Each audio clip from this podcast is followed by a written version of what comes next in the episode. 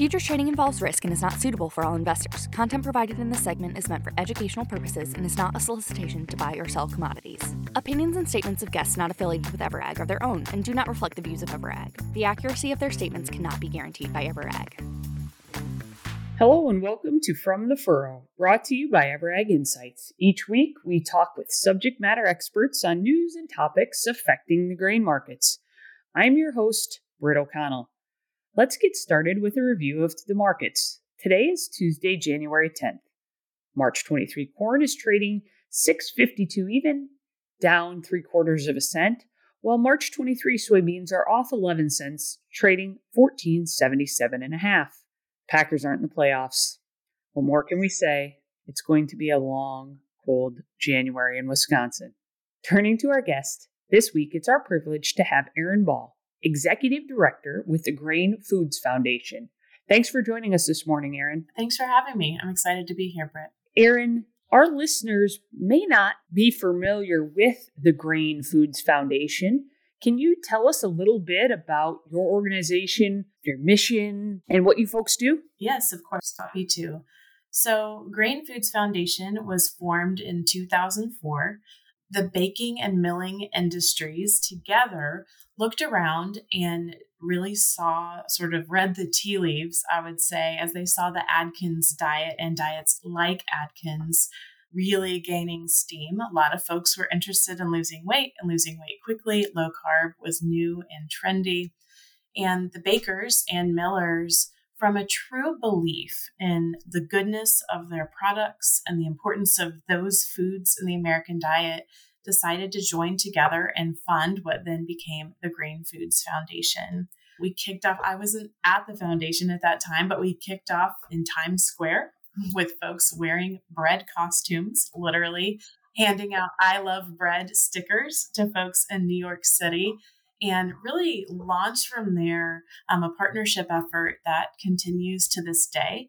Um, the mission and work have certainly evolved, but the momentum around uh, the products that our bakers and millers really believe in continues. So you mentioned, you know, bakers and millers, and certainly there's an immediate impact that these types of diets would have if we're you know widely adapted but how do or what part do us grain growers play in your your work? We have great relationships with growers and really love and lean into those partnerships because growers as well as uh, millers and then manufacturers all have an interest not only um, in sales of these breadbasket products but also in public perception of the products and the way we understand what they mean in the diet.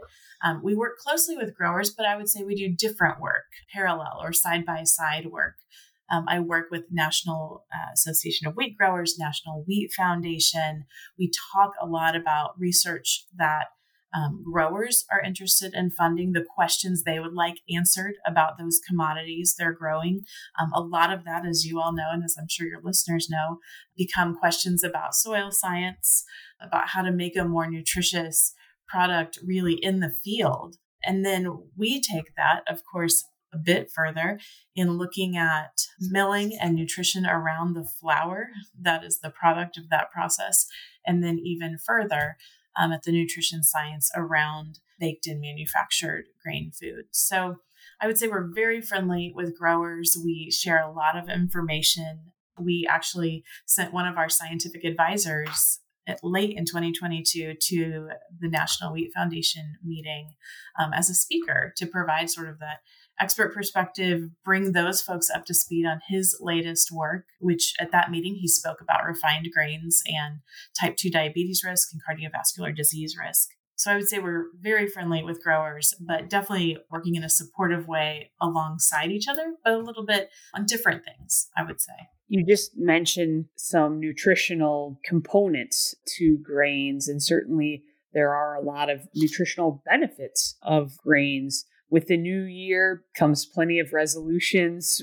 Right at the top of the list is always, I'm going to lose weight, right? And so before, you know, listeners or, or people change up their diets too much, what are some of the nutritional benefits that y'all have focused on when it comes to grains in the diet? Sure. Um, there are many, as you all know. We consider January to be diet season. So these talking points are top of mind for us. This is what we're really working on in terms of our public facing messages, our public relations efforts, media, our digital is talking about these very questions. You know, people generally get 30 to 50% of their daily calories from carbohydrates, and most of those really from grain foods. And so it's a big category in the diet. And I think that's partly why people go there when they want to lose weight. Let me deal with this biggest category. But what we remind people, and especially in light of inflation issues and folks' financial pressures within households, grain foods are a really cost conscious way to feed your family with nutrient density.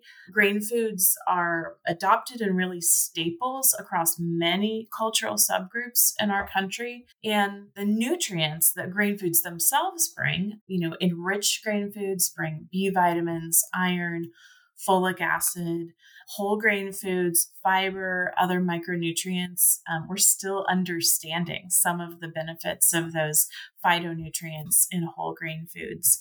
And, you know, rarely do you eat a grain food on its own. You're often partnering that food with a fruit or a vegetable, or we hope a lean or, or nutrient dense protein choice. And so, uh, you know, we think folks think of grain foods first in terms of what to cut to help them perhaps lose weight quickly because it's a big category in the diet, we would say instead of looking at those staple foods that are providing nutrients and that are vehicles for a lot of other food groups in the diet, maybe think about USDA My Plate recommends six servings of grains a day and making half of those whole. So three servings would be refined enriched grain foods, three servings would be whole grain foods folks probably eat, many folks probably eat closer to seven, eight, and nine servings of grain a day. So maybe thinking about how much you're eating, but not cutting out the category. Additionally, when folks cut out grain foods, and we've seen this, the research actually around this is starting to be published, um, particularly when folks have followed low carb diets, we've seen in women of childbearing age an increase in the incidence of neural tube defects because they're not getting folic acid through enriched grain foods. That's a, a sad and unintended consequence of, of efforts to lose weight with a low carb diet. When you cut out grain foods, you're really cutting out a lot of the nutrients that a diet is really built on. B vitamins are energy vitamins. You know, iron is essential as well. And we're actually very concerned about the folic acid issue and women of childbearing age missing out on that because they're doing these low carb diets. We work with a scientific advisory board, so 10 experts, they're MDs, registered dietitians, PhDs, and they really lean into the idea of all foods fit but probably moderation, which is a really unsexy concept. I understand that. But moderation and really eating a variety of foods, but in moderation is the best course. And no one wants to hear that, especially not in January season. I don't even want to hear that. But rather than cutting out any one food group, it's really better to eat a little bit, probably, of everything. Good advice, no doubt. Moderation is something we hear often, but for whatever reason can can be a bit difficult in practice. It's a farm bill year, and I'm curious, does your organization work with lawmakers at all on any grain or nutrient related policies? We know that really nutrition is a very big part of, of the farm bill. And so I'm curious if there's anything y'all are working on there. So, in terms of farm bill, we watch very closely, but it's not um, a direct point of engagement for GFF part of our mandate is that we actually are not lobbyists. And so there is a world where one can advocate but not lobby, and sometimes advocacy and lobbying do overlap. However, the, the places where we really lean in on public policy one is the Dietary Guidelines for Americans, which is an every five year project that USDA and HHS together manage it's a place where we really can lean in with our research. Not only the Library of Research GFF has funded, but also our understanding of the larger body of scientific evidence around grain foods nutrition. The new round, so the dietary guidelines are sort of a five year project. So right now we're living out the 20 to 25 guidelines. And next month, the effort towards the 2025 to 2030 guidelines kicks off with uh, the first public meeting. And so that's where GFF engages. We're putting forward our science, always leading with a science based message, putting that forward in written comments and when opportunity, in person oral comments to the committee. We work on that every five years. We are better positioned this year than we've ever been to, I think, write really targeted, laser focused comments around the essential nature of green foods in the diet, leaning into the USDA messages really around nutrient density, health equity, and cost consciousness. Apart from the dietary guidelines effort, right now we're also watching closely and engaging with FDA's work on a healthy, a definition of healthy, ultimately to land on food labels. That too will be a long process. We're certainly three plus years out from seeing the actual definition or icon on labels.